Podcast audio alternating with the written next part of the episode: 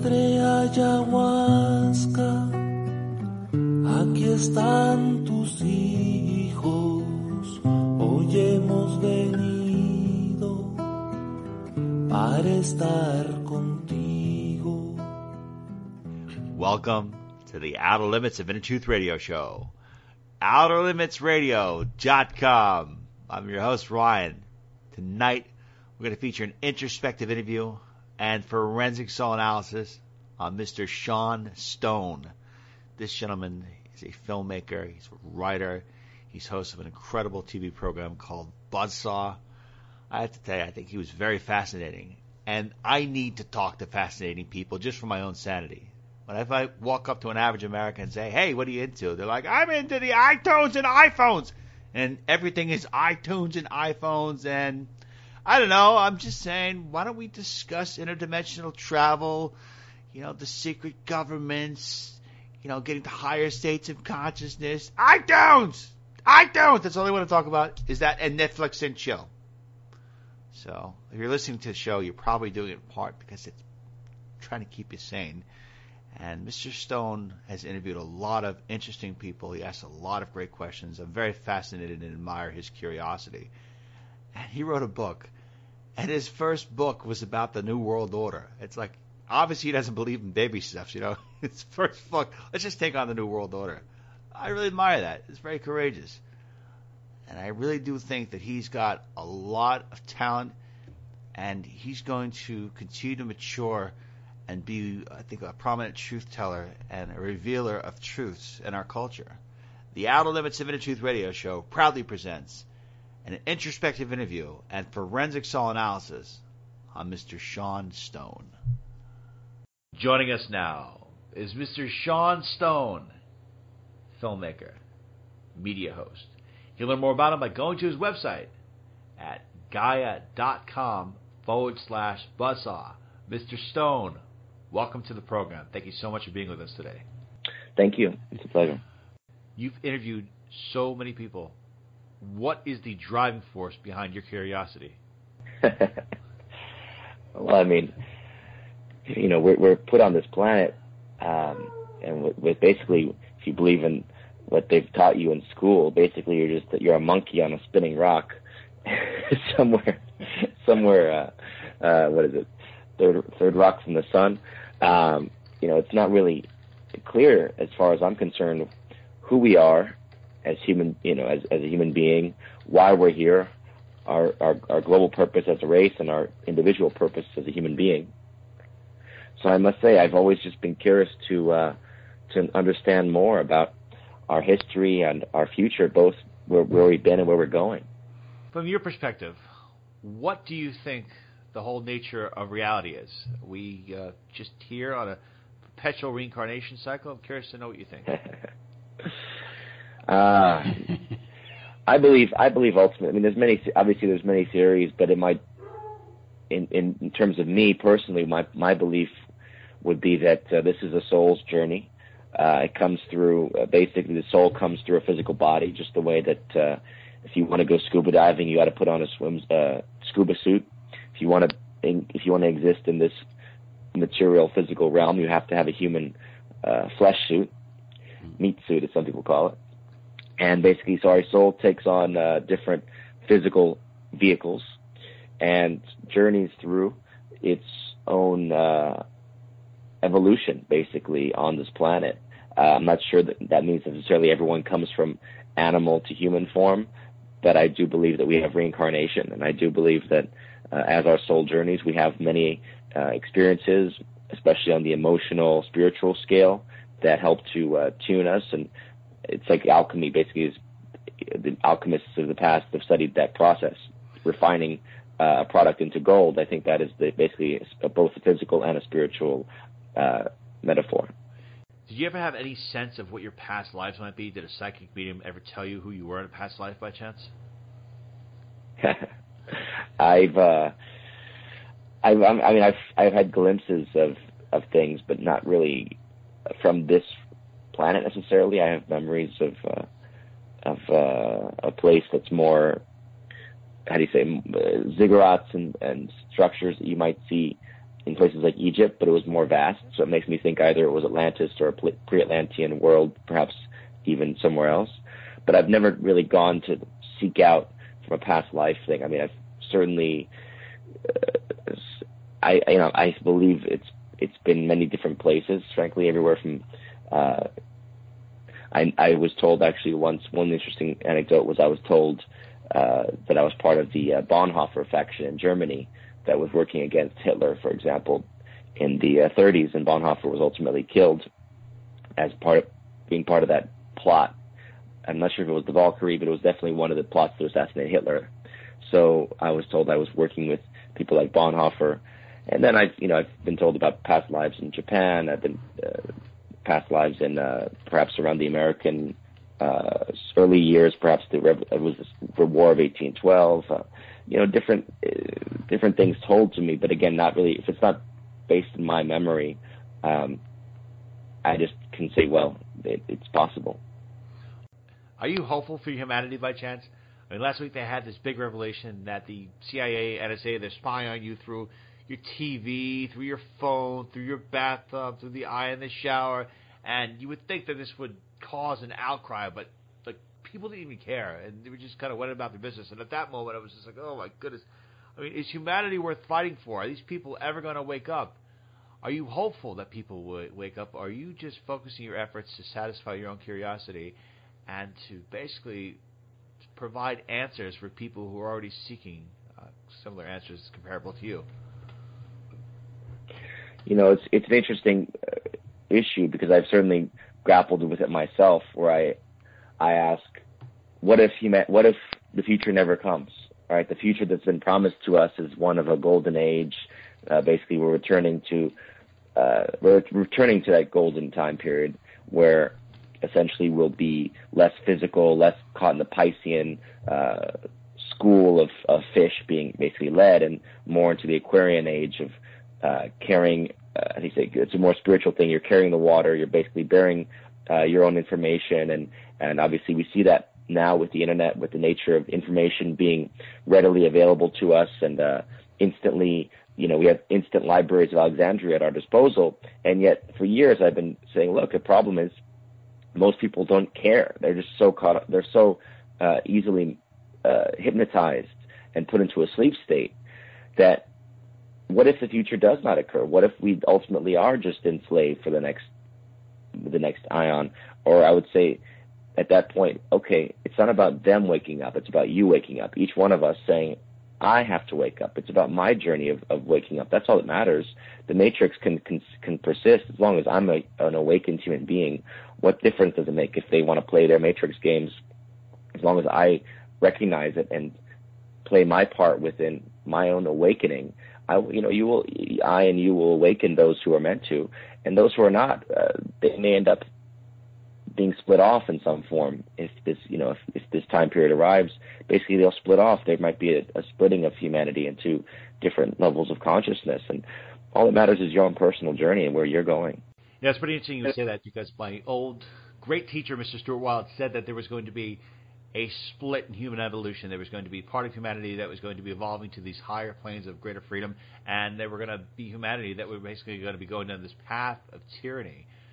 In your life, as you've progressed, as you've been more curious, asked more questions, have you observed that you've affected people around you? That you've noticed that people around you are asking more questions than they once did? Well, it's not. I don't know that it's necessarily from my influence. Uh, the you know the interesting thing is I I hear this a lot.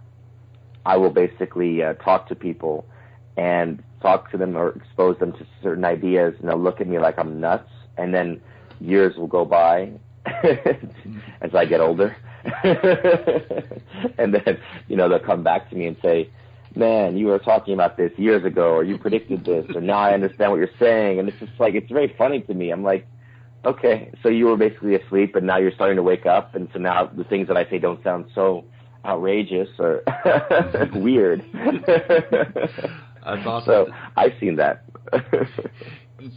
you know, there's this always this is constant uh, theme, I guess, in America. It's called the generational divide, where you know you have one generation that's completely against another generation. The, the, it's the younger generation at odds with the older generation. I know that uh, my parents were kind of, I guess they rebelled against their parents. But I'm, I'm curious, have you had that at all? Um, have you been at odds with um, with your parents about the way the world is?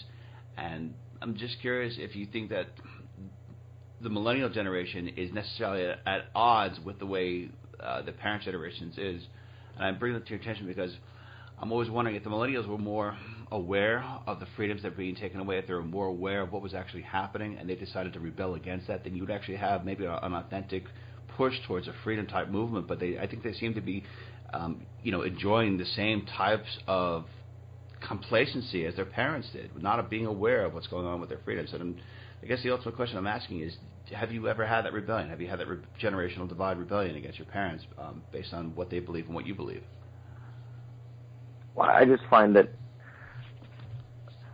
I find that I'm a, I'm just more interested by the metaphysical realm, okay, in a sense, than the material one. Um, and I think that it's interesting you pose about the millennials because to me, the millennials are not as concerned about privacy because uh, they've surrendered it themselves, right? I mean, well, I'm a millennial too, so the point is that we come to recognize that everything is being there's there's a consciousness, there's an awareness of everything we do, regardless. You know, you walk down the street, you have we have surveillance cameras, we have our phone with us at all times. You can GPS track us. Um, we're sending off emails, texts, we're sending selfies. The point is that we're exposing ourselves, so we don't have the hang up around privacy the same way that past generations might have. On the other hand, I think that if we actually want to overthrow this tyranny, of government. I think the problem it's a misdirection. Uh, the energy is is misdirected against government.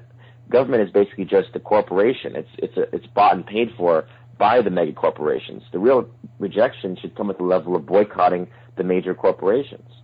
I mean that's that's to me the, the problem right there. You have these ma- these mega transnational corporations and mega banks, international banks that have way too much power and influence. And if we chose to basically boycott the me- the mega corporations and stop you know basically start to or not even necessarily boycott but just try to expand the creative power of our generation and, and the ones coming up by supporting smaller smaller businesses you know alternate corporations I mean the fact that we only have you know basically two brands of computer that we have you know, people, everyone has to, if you don't have an iPhone, people look at you funny. I mean, that's the conformity right there that gets snapped, you know. That's the problem right there, right? When people look at, you know, if you don't have an iPhone, like you have six heads or something, that's the conformity we have to break, is the corporate conformity. Because, you know, at the end of the day, Apple is much more uh, invasive in a sense than, than um, the government. I mean, Google is more invasive. All these things, or at least have the, the power to be more invasive. And we're trusting these private corporations when I think the private corporations – at, the end of the day are you know are very, can be can be very nefarious and dangerous, uh, even more so than the government. Any big power structure, you know, obviously um, can get away with a lot, a lot that you know the no no ordinary person can't. And so, uh, yeah, I mean, it's, it's just it's an interesting issue of ultimately do we have to spiritualize the war? And I, as I believe, you know, spiritualize it and go towards that, you know, finding your spiritual uh, root and your, your metaphysical beliefs because we know that we're only here for a fixed period of physical time.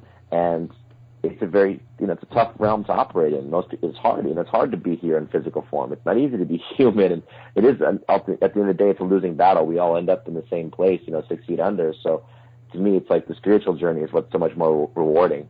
Do you think it's harder to be here being aware and being awake than it is to actually be here and being asleep? Because it seems that if you're, if you're asleep, everything's fine, everything's wonderful, everything's good, and you know the worry about it. But if you're awake and you see what's going on, it's kind of like, oh my god.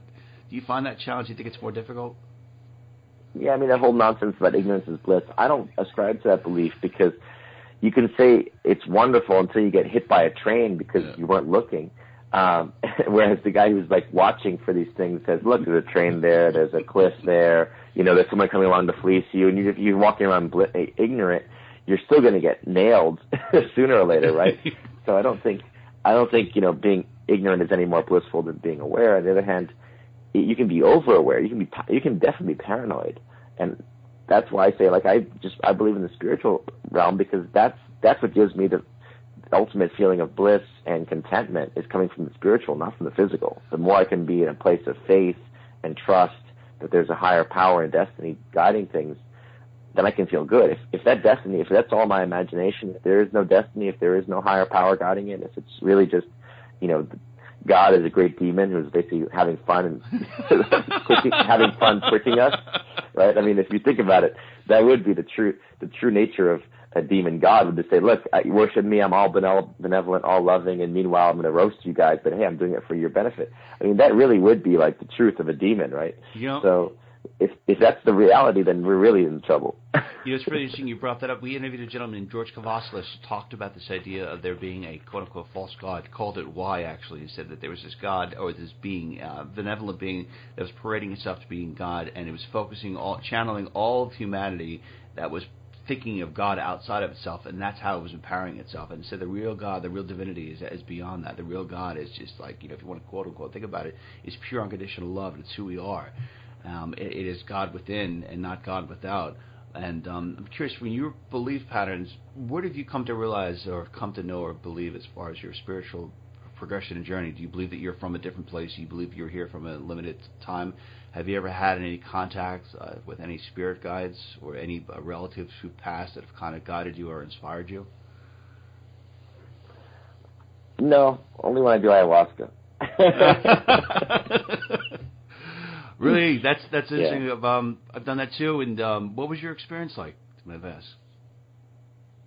Oh, I mean, I had blissful experiences on ayahuasca. That's when everything becomes clear, and Mm. the journey is just seem, like the journey just seems so worth it. And then you know you come back into this physical realm, and it's like, okay, I gotta brush my teeth, I gotta put my shoes on, I gotta walk to the store. You know, I gotta, it's like it's like mundane things, right? Get in the car, go to Yeah. this appointment, and you're just like, oh man, I just want to be flying. and um, could, some people have never done that. I've done it. Uh, done it before, and I, I'd say it was a, a beautiful, amazing experience. Something completely unique. Where it's, I think, once you do it and you experience it, you know that there's more to life than this reality. What are, what are some of the lessons that you garnered from your experiences on ayahuasca? yeah, I mean, I didn't really feel like it was lessons. It was more, I just got What? I would say, you know, one thing I could impart would be that, you know, I never, I would say ayahuasca is very much um, a question of where your mind goes, right? It's all about you and your focus and your attention. Um, people who, you know, when you're when you're into when you're entering ayahuasca, you can enter very quickly into the demon realm. Uh, very, you know, very dark imagery, uh, scary, you know, scary creatures, um, things that can be very horrifying to, to approach. If you f- keep your focus on that, you'll start puking, you'll start going into a nightmare essentially. But I always um, just breathed through it and moved and ascended basically very quickly. Like, okay, we don't have to stay here. You don't have to focus your attention here. You don't. It's like it's like in life. It's like at the end of the day, it's like I can be aware that there's ritual sacrifice and ritual abuse and um, you know all kinds of satanic murder that takes place and just you know all this nefarious stuff. But if I keep my focus there, that's where my my reality becomes that. I sh- I, you know, I like to shift out of it. I okay, I become aware of it. Yes, there is this reality, but let's focus. Let's let's shift to a to a problem solving issue. Let's shift to a more you know a more cheerful, blissful place. Let's try to you know keep our attention always ascending. I believe up towards towards the light. You know, if you can't fix a problem, don't sit there and just stare at it, or or let yourself be traumatized and frightened by it. So, and from my understanding is that when you were, since you were very young, you were writing a lot. You were always producing or expressing some form of creativity. Was there ever a point where you, you knew? Was there ever a point in your your life that you knew you were different? That you knew that you were thinking differently than most people? And did you ever feel pressure to conform in order to, I I guess, to fit in because of your because you were unique? I think everyone is unique. I just think that not everyone embraces it.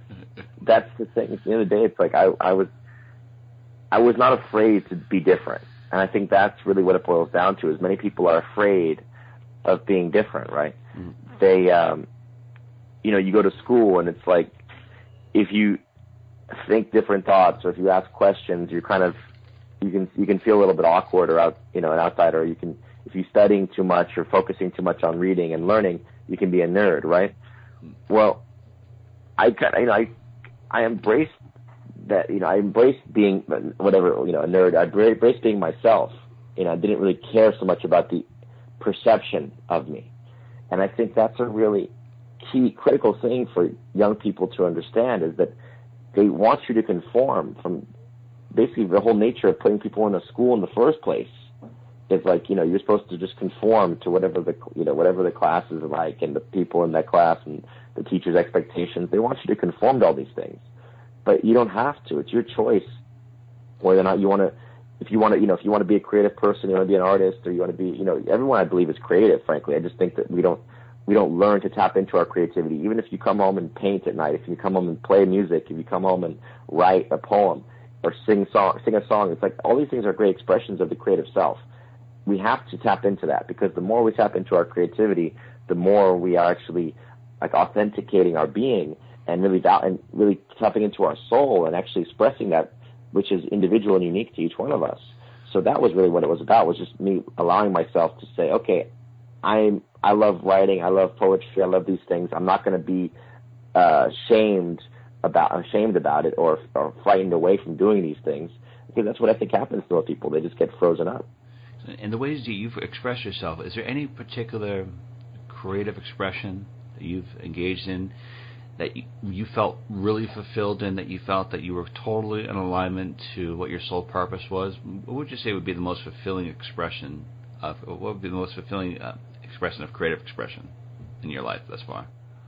Well, thus far it's been writing scripts because, you know, I've only gotten to direct one film that I, uh, that I actually created and lived, but that because that was a lived experience, it wasn't necessarily the most fulfilling because it was more of like getting something out that was very uh, personal to my, you know, to having gone to the this mental hospital in Jersey and not active, it was a haunted, abandoned mental hospital, but having gone ghost hunting, I had to express that. But so for me, the most important uh, expressions thus far have been the scripts that I've written that I have not yet made, but you know, God willing, one day.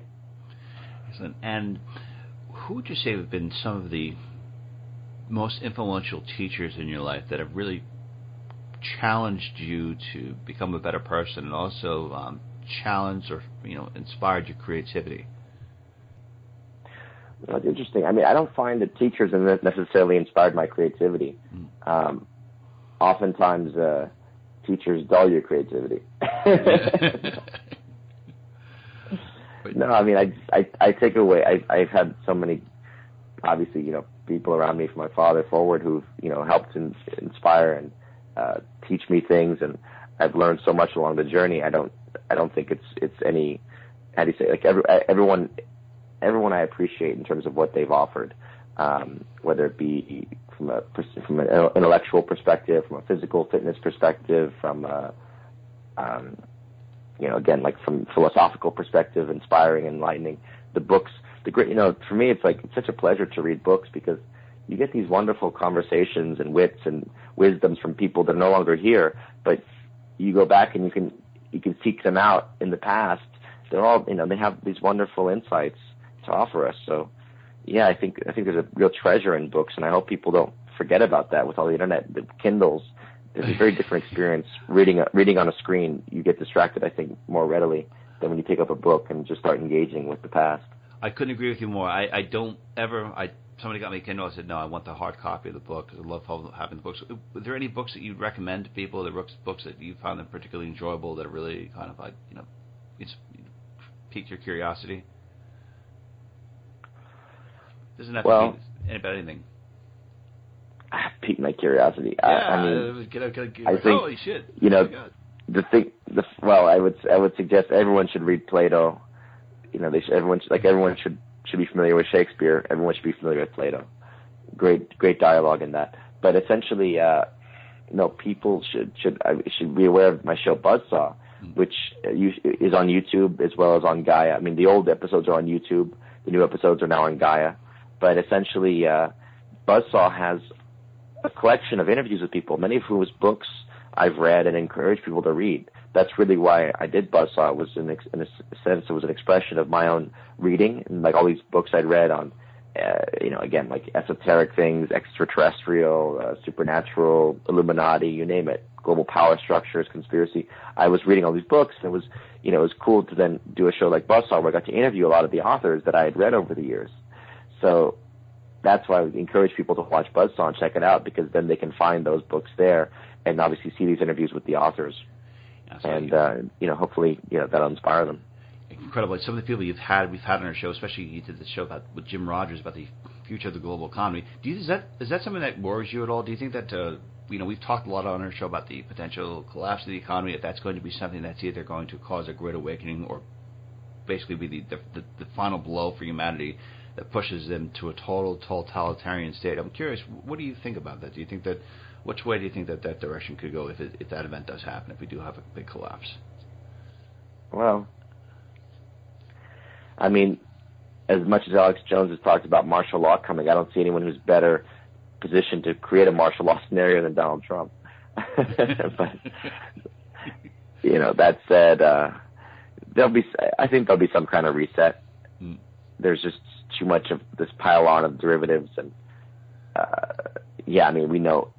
Look, we've just seen it. It's, you know, the, throughout history, the rich are getting richer, the poor are getting poorer, the middle class is getting squeezed out. But I, I think that there's a way of you know reversing that. I did a documentary called A Century of War that came out on RT last year. It's online now, and people can watch it. But in that documentary, we talk about how, at the end of the day, the military-industrial complex, which has been such a beneficiary of the U.S. Um, dollar, the strength of the dollar, basically, we've been you know we've been using our money to facilitate the military-industrial complex and the surveillance state on top of it. I'm saying, well, we, why don't we reverse that into a life economy? Why don't we you know, utilize, uh, why don't we go from building tanks to building high-speed rail systems across the country? Why don't we use the drones for, you know, for peaceful, uh, for, for peaceful uh, uh, shipping purposes? Why don't we, you know, con- con- convert essentially um, our weapons industry into cleaning up pollution? you know, things that actually would be still beneficial for mankind. Yeah, I mean, just you know you've covered this and you've interviewed those people. Is there is there anything that you can garner as to why the, this click doesn't happen? Do you think that it's because people are too preoccupied with their iPhones and iTunes and you know they just they don't they don't want to engage this because it seems completely logical to me. And also, why wouldn't we want to devote all of our resources to exploring space? I love watching Neil uh, deGrasse Tyson exploring yeah. space and the universe. And I'm like, this is so cool. Why don't we devote our energy to this and or exploring the Earth? I mean, I I don't know. I is there any reason that you can think of or see as to why we haven't logically taken this step, or why this we have this preoccupation with war and death and repressing other people? Sure, because there are some demons that are in charge at the moment, and the demons need to be fed.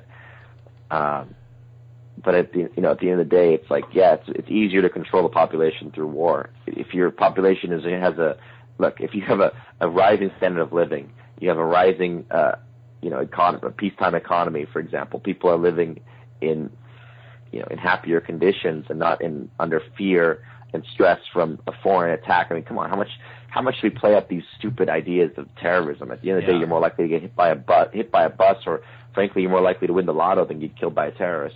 So how? Why is it that we're playing? They play up this this fear so much because I believe there's an energy war, that there's very dark beings in charge that basically have to be fed. They they they come they basically are attached to the the rulers, the sociopaths, and you know the higher ups, and um, these these beings like feeding on our fear, on our dark, you know, our lower emotional states, and so they keep us in that state perpetually as much as possible, dumbed down, ignorant, unable to take power into our own hands and assert our own sovereignty and assert our own authority. The government is supposed to be of the people, by the people, for the people. So that means by the people. You know, we are the government, not the government is some federal, you know, corporation that basically has ownership over life and it has you know, subverts and usurps powers that are beyond its means or it's beyond its measure.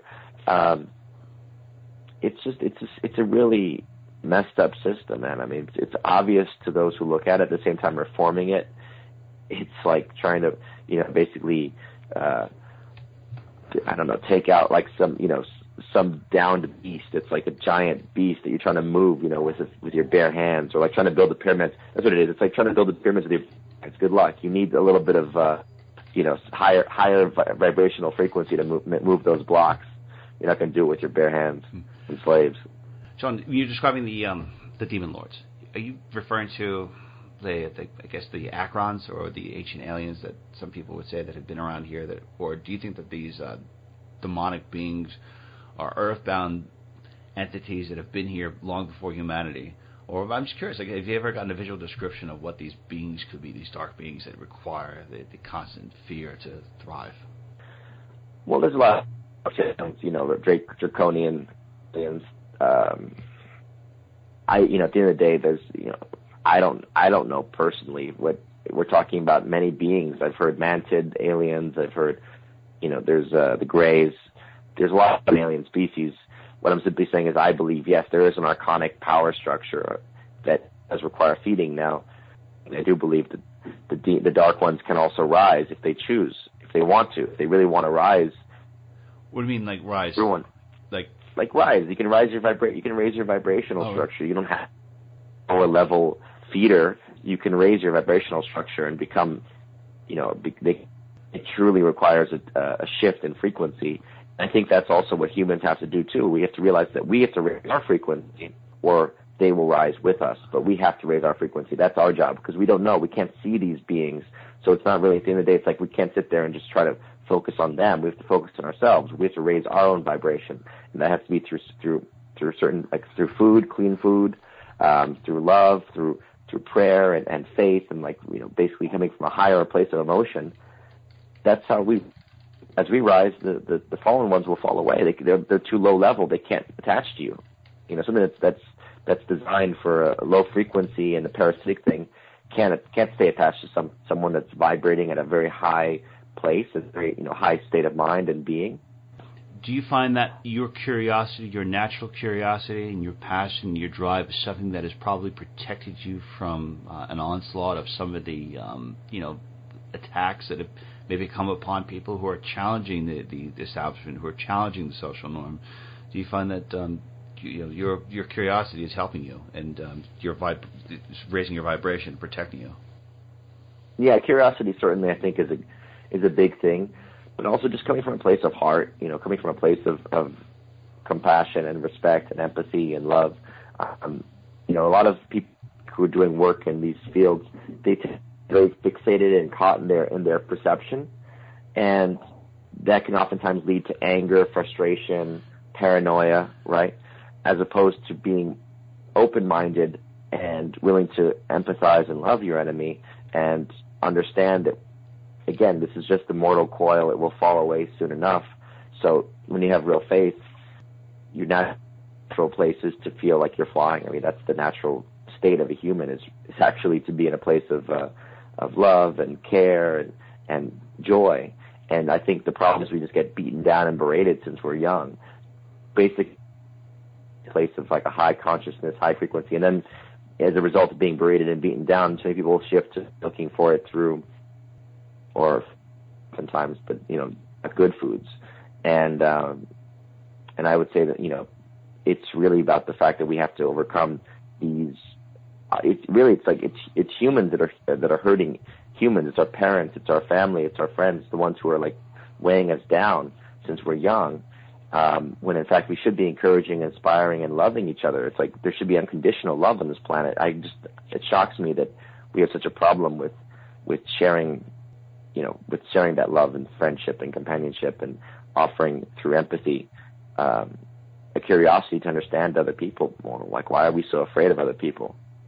I don't know, I, and I couldn't agree with you more. It just it seems like there's this weird, weird thing going on, and I always wonder um, if the last final question I have for you, Mr. Stone, is you see the way that the dark is moving, quote unquote dark. That they've got everything. They, they monitor your phones. They they they, they basically put people in these states of disempowerment. I remember reading an article. I love that it was called "The Crisis of Now," where people are constantly put in this fear-based uh, situation, and they can't stop uh, being afraid. And is there anything that you would recommend that you think would have to happen in order for people to reverse engineer that or to actually be on a path that's going to go in the opposite consciousness? How do people go in the opposite consciousness of that? Well, I think the ways I was just explaining, um, that's key. And again, I was getting to this point of being curious and open-minded. Especially now, I mean, this this new uh, documentary from Adam Curtis was interesting, HyperNormalisation whole point is that we're we're basically looking out in the hall of mirrors and we're seeing reflected back to us the realities that we want to see. Right? We go online, we we go to certain like, you know, I like this news source, like that, I like that site. I'm seeing the thought reflect my own thought patterns. It's like it, it it's predicated in curiosity, and no and anything. I know nothing. That's the truest thing we can say. I don't know. I believe I could. I try. I make statements, but it doesn't mean that I know. I'm simply, uh, you know, I'm simply a human who's who has who, who's here for for a very fixed period of time with ideas that I have no idea where they originate from, um, with feelings that I you know I can't explain come from either. It's like a there's a there's a how do you say there's a a, a non-physical component right to our feeling body and our emotional state because most of reality is non-physical. Most of reality is not verbal, visual, or real than the physical one, or at least more pre- more present in our consciousness and our reality. Mr. Sean Stone, filmmaker, media personality. I want to thank you. It was such a it was a great pleasure to speak with you. I really enjoyed uh, listening to your insight. I thought you really are you're sharp and you got a lot of curiosity. And we can learn more about Mr. Stone by going to his website at gaia.com forward slash buzzsaw. Please check out the Buzzsaw shows. I mean, there are so many um, great episodes. I think you have about 240 different episodes, and you really explore a lot of these topics with um, insatiable curiosity. And, and, I think you're doing a great work, uh, Sean. Thank you so much. Thank you. Thank you for, for Joining us now is the queen of the universe, internationally respected psychic medium, Miss Kerrie O'Connor. You can learn more about Miss Kerrie O'Connor, get a reading done with Miss Kerrie O'Connor by going to her website at kerrieoconnor.com. Miss O'Connor, what can you tell us about Mr. Sean Stone? First of all, there's a few people that come in, Ryan, that I see are totally connected to their heart. Let's just say most people, that when they're born into the physical experience, we zip up in our our flesh suits, um, as he referred them to, and we get caught in our mind and emotion. He has a direct line to his heart. And whenever I see that gold heart, I mean, he came in here with a purpose.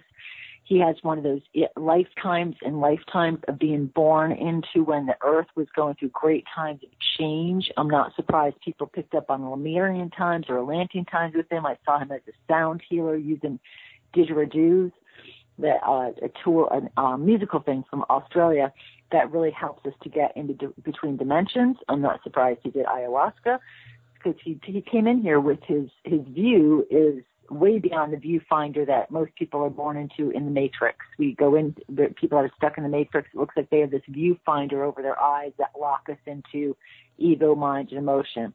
He came in with an expanded viewfinder since the moment he was born, or sometimes I'll see the symbol of people that were born in with two left feet. So I know that they're going to be different. They're going to feel different their whole life. And so the paradox is sometimes it can be difficult for people and they feel like they're the odd man out because their signature is different. They come in with in a higher vibration, but he got the backing up where he was encouraged to um, explore his creativity, which allowed him to um, do what he's doing right now. Amazing kid. What do you think is the most significant past life that he's had? The most profound is, and he even referred to this, of not this plane, of not this earth plane. And I understand what he's talking about. He had lifetimes in this that with connected to the star Sirian star, right? The Sirian lifetimes, and that's uh, those lifetimes in particular. They could be compared to the Atlantean and Lemurian times um, on this physical plane but the Sirian planet or star system is known to producing people that has a lot of mastery. Like they said, Jesus, Buddha comes from the Sirian energy. And the, the people that literally come down to the physical form with a absolute purpose, and their purpose is to wake up humanity. So that Sirian lifetime, he is really connected to it. He draws from it in his work, in his films, and in his writing and it's it's all over his energy signal. When I see um, stars around somebody, and especially if they're these blue stars that have this certain hieroglyphics, I know that their their major thing is the Sirian influence. Okay, as far as him and his father goes, how do they kind of inspire each other and work with each other on an etheric they, plane? They when I tapped into that energy, I heard sons born of kings, and then I just saw all these like video clips where I'm going through their energetic history stored within both of their energy fields. I've seen, seen both of them where uh, one time Sean was the son, the, the father, um, Oliver was the son. So they kept on switching those roles, right? So they really have a heart based where they are connected to being the system breakers, right? And they they do lifetimes and lifetimes of reminding other people to go beyond the norm, break out of um, the rules, be a nonconformist, that kind of thing. Follow your creativity, which brings you to your heart, which brings you to your own creator, creator energy, which is on the inside of you and not on the outside of you. So they've they've done that many many times. I even saw a lifetime within Sean that was very much compared to the Buddha when Oliver was his father and he was uh, raised in wealth and secluded from all the leprosy and everything outside the camp. And Sean, of course, explored out, went outside, and he was blown away by what was out there. It's like again, it was like a Buddha experience. Not saying he was Buddha, but it was something very, very similar. He was a prince, his father was a king. So they've done many, many lifetimes together where they are again reminding each other to tap into your own creative, creative energy, which leads you to, to, to think outside the, um, the realm. You're not got caught into the matrix. Literally, their energy gives them keys for people to get outside of the matrix, right? Follow your own heart. Uh, when he talks about raising your vibration, all of that, it's he's giving people information how to get out of the matrix. Okay. And that's what the father and son do. Miss Kerrie O'Connor, Queen of the Universe and internationally respected psychic medium. Thank you so much for your phenomenal analysis on Mr. Sean Stone. To learn more about Miss Kerrie O'Connor and to get a reading done with Miss Kerrie O'Connor, please go to our website at kerrieoconnor.com. Thank you so much, Miss O'Connor. Thank you, Ryan. It's always my pleasure. Joining us now is the astrophenom, our astrologer, Miss Constance Stellas. To learn more about Miss Constance Stellas and get your own chart done with Miss Constance Stellas by going to our website at constancestellas.com. Miss Stellas, what can you tell us about Mr. Sean Stone? Okay, so 33 year old Sean, son of Oliver Stone, has um, many things in common with his father's chart, and uh, of course, he has his own path to travel. Um, he is a Capricorn, an Earth sign, and his father, Oliver, is a Virgo. And um, Capricorn is probably, not probably, is a much stronger willed, determined sign than Virgo. Obviously, Oliver Stone is no slouch in the uh, willpower department, but uh, in comparing the two charts, I think that uh, Sean has very much his own contribution to make to um, whatever artistic endeavor he chooses, and he has a lot of latitude. Um, uh, his father is very focused and driven to tell certain kinds of stories with intensity. Uh, Sean has a more um, fluid uh, approach and his personal uh, struggles in terms of uniting parts of his personality because he has sun in Capricorn and moon in Aries and it's it's a a little bit of a, a problematic combo there because Capricorn is slow, methodical, and climbs that mountain. And Aries says, "What? It's not finished? Come on!" you know. So it's a little bit uh, like having the brakes on your energy and his impetuosity and fire is very, very uh, much part of his creative package. Um, and his father has some uh, fire also, but not as much as Sean. And so it's going to take a while, maybe like a late bloomer type of situation, for him to find his niche and feel like he's firing on on all cylinders. Uh, he's very musical and he has um, a way with words, uh, also um, um, painting or visual arts as well. So I, I think the other thing that's very lucky between father and son is that um, they he, the father can really um, not more than do favors, um, mentor and help get him um, to the right people who are going to help him out in whatever field he chooses. So I mean, there's a couple of possibilities here. It's not only the arts, but I, I think it will be predominantly um, in the arts.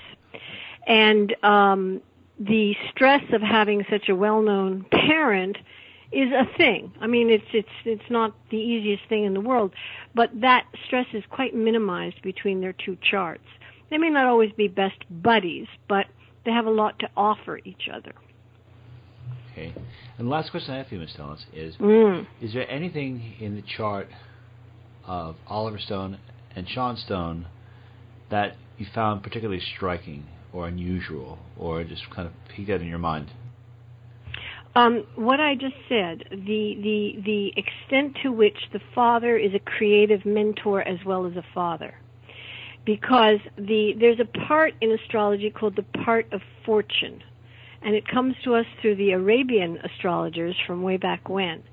And this part of fortune in Sean's chart is in Virgo, close to the degree of his father's uh, sun sign, and um, very much showing up in the in the uh, the parental houses of the uh, of the chart. So um, it's not always the case that a famous father gets to help um, a, a child. In fact, there can be big dramas. Um, but this is not the situation between um, Oliver and Sean. I mean, they may have their ups and downs, but it will it will uh, it will calm and be very productive for both of them.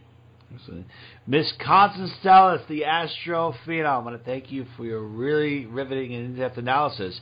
And to learn more about Miss Constance Stellas and get a reading done with Miss Constance Stellas, please go to our website at constancestellas.com. Stellas, thank you. Okay.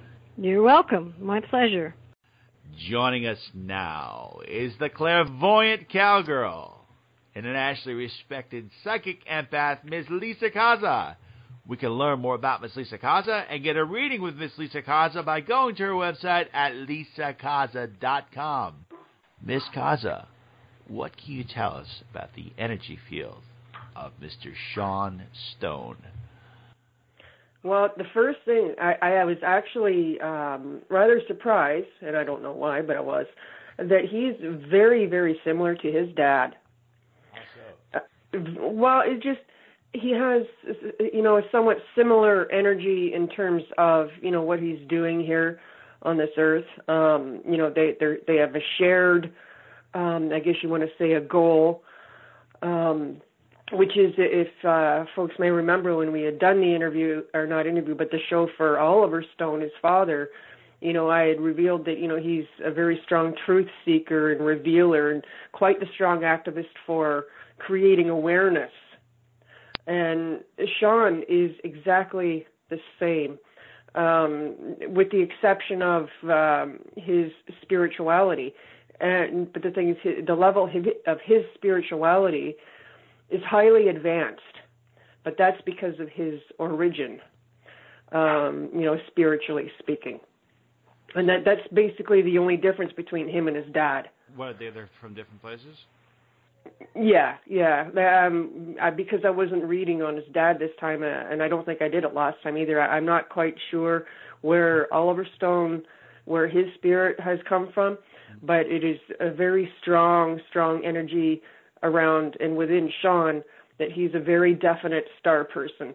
Um, uh, like I'm wanting to say uh, that um, coming from like Sirius or the um, Pleiades, but there's a very specific uh, phrase that I hear in my head, and um, it's you know Doreen Virtue actually did a lot of research on the different realms of existence and she placed a lot of emphasis on star people and the different um, star systems that they came from and the different types or roles of star persons. And when I look uh, into Sean's eyes, because I have seen you know pictures of him, in his eyes tell the story uh, of being that of a what both Doreen Virtue and myself consider as being a galactic knight. Um, those were um, the star persons um, they were the protectors of the truth and of the earth, but they were also the peacekeepers and facilitators um, for for us on this earth. And so, with that being said, Sean, like I did listen to some of his his interview, and I found it very interesting. Like he had touched upon um, Atlantis. He's actually somewhat on the right track, but just a little bit um, off the beaten path a bit. Um, with him having, you know, coming from the Pleiades, uh, Sirius, it's one of the two. I can't decipher which. Um, he didn't live in Atlantis, but he definitely visited Atlantis quite frequently. And he came, you know, as as that warrior, the the protector and the facilitator, the helper kind of thing, even back then. And quite interesting too, I have to say, is that Sirius. I'm I'm actually more inclined to say Sirius actually, so I'm going to stick to Sirius. But uh, Sirius has very strong ties to Egypt as well. And so, you know, when I delve into, you know, trying to delve into his past lives, um, after so many, um, I'm being told he had like two or three lifetimes as being just a pure star person, um, you know, being like the go-between kind of thing between this, the, the galaxies and, you know, the humans on Earth. But then he ultimately was, uh, I'm hearing the word chosen to come live on Earth. And his very first lifetime, was was in Egypt, and I, I don't know what he's. All I hear is the word laborer, but um, so I'm not seeing too too much in terms of um, specifics.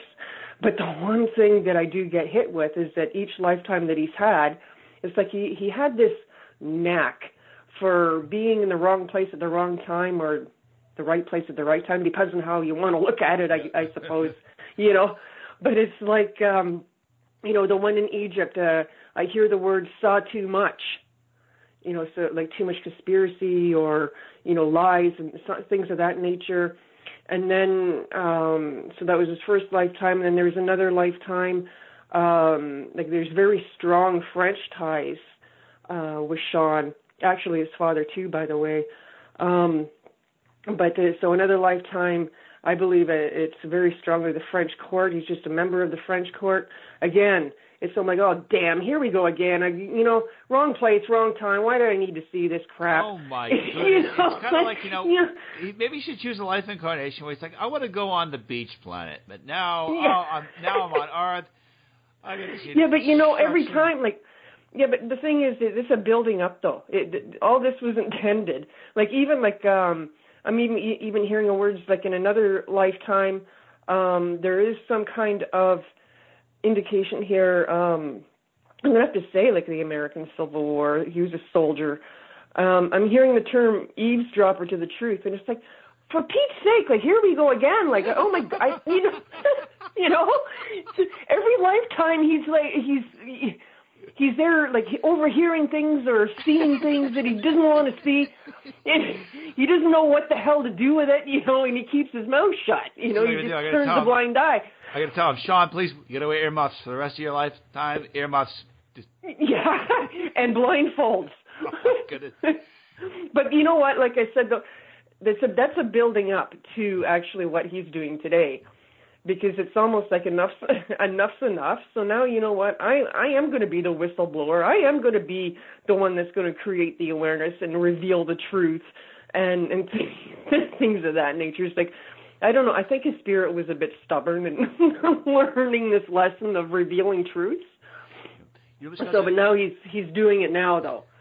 I noticed that um, one thing I, I resonated with Sean about is that he's very curious. He's got this, you know, insatiable appetite, curiosity. So I completely connected with that right away. And one of the things I was thinking about is that his father has created um, films that have changed humanity. I really do believe his father's films have, have changed human perception permanently and mm-hmm. have opened so many doors up. And he was always with his dad. I mean, he's been in most of his dad's films. And I'm wondering if Oliver was actually influenced or inspired by his son's energy to yes. open up or explore differently or take a different yes. approach. Um, you got you, you. I'm going to stop you right there. Yes, really? you you yeah you banged the nail on the head right there. All right. That's exactly what it is.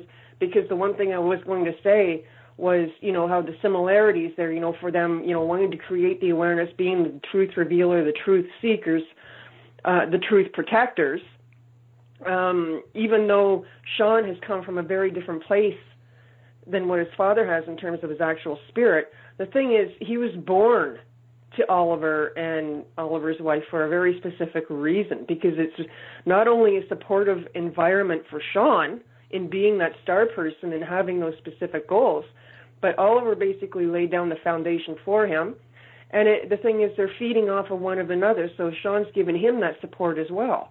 So it's an extremely supportive um, agreement, I'll say, between their two spirits.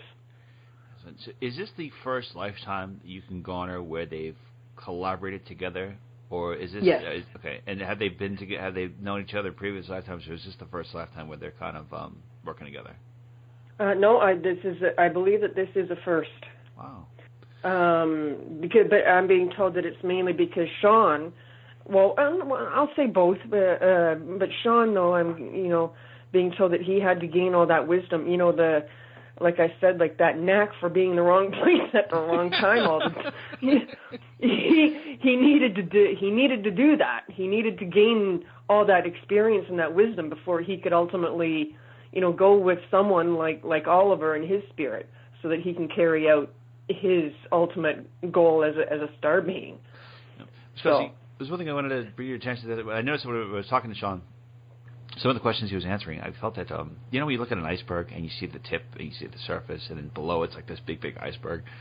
I always wonder if Sean, if the majority of his influence or the majority of his wisdom and um, push to seeking truth is below the surface. It's the, it's yes. the hidden, it's the hidden knowledge and wisdom, and I wonder if he's subtly influencing human consciousness by mm-hmm. not really holding or revealing his true hands. I, I feel like he probably has. If you look at game of poker, he probably has a couple of aces, and he, he's only showing a pair of twos. And yeah, but you know what? You know, I'll stop you right there. I don't mean to cut you off, but I, I have to say it before I lose it, right?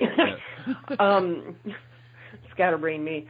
Um, what's happening is like Sean has, and he actually said it himself somewhere in his interview, where basically, you know, in my own words, I'll paraphrase them, where it's you know you can't change everybody and you can't force things on people. So basically just allow people to come to you when they're ready. And that's kind of what he's he's doing. Like he's not going to show anybody anything unless they're interested. Like why waste his time right? Why waste his time and energy if someone uh, you know is isn't really serious about learning who they are or who he is or what he believes and and so on? So no he's he he's you're right. He's not uh you know, showing everything. But at the same time, you know, there's that human curiosity. You want to see what's underneath just because you can't see it. so, you know, that's the you know the the initial uh, magnetism, I believe, for some for some people, um, and he kind of tends to reel them in that way. Of course, I don't mean maliciously, but you know what I mean. Um, yeah, but he, yeah, he, you're right. He he he is um, withholding a lot, but at the same time, that's the best way to go, anyways. You, you don't want to be jumping down people's throats. well, you, I don't know. You have to be very thin to do that too. Very thin, very small, and uh, incredible accuracy to do that. Well, it, t- it would take a lot of strength, right? Yeah. And that's what he's got. But he, that's, you know, like I said, he is highly evolved spiritually speaking. So he he has that that wisdom and he has that strength and courage. It's the only thing that it's the only way that people will ultimately learn is on their own. You know, and he just, knows he knows that. I was just thinking about it for one second. I can now the hidden hand kind of the, the hidden knowledge kind of comes into play because you know you think about all the people who are supposedly enlightened. They're all like fat with a bald head and they're all like sitting down meditating. And this guy is not that. He, he's like you know he's got the good hair. He's walking around, so he is he's like the anti Buddha looking guy. Yeah. you can't judge a book by its cover, right? I, well, yeah, absolutely. I agree with you. Miss mm-hmm. Lisa Caza, the clairvoyant cowgirl and psychic empath. I want to thank you so much for your great analysis Mr. Sean Stone. To learn more about Miss Lisa Caza and get a reading done with Miss Lisa Caza, please go to our website at lisacaza.com. Thank you so much, Miss Caza. Oh, thank you, Ryan. Okay, everyone, that concludes today's edition of the Outer Limits of Inner Truth radio show. Special thanks to Mr. Sean Stone for revealing interview.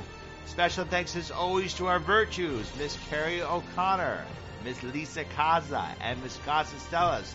To learn more about the Outer Limits of Inner Radio Show, please go to our website at outerlimitsradio.com. Till the next time we meet, my friends, wishing upon you an abundance of peace, love, and beers. Take good care, and thank you so much for listening.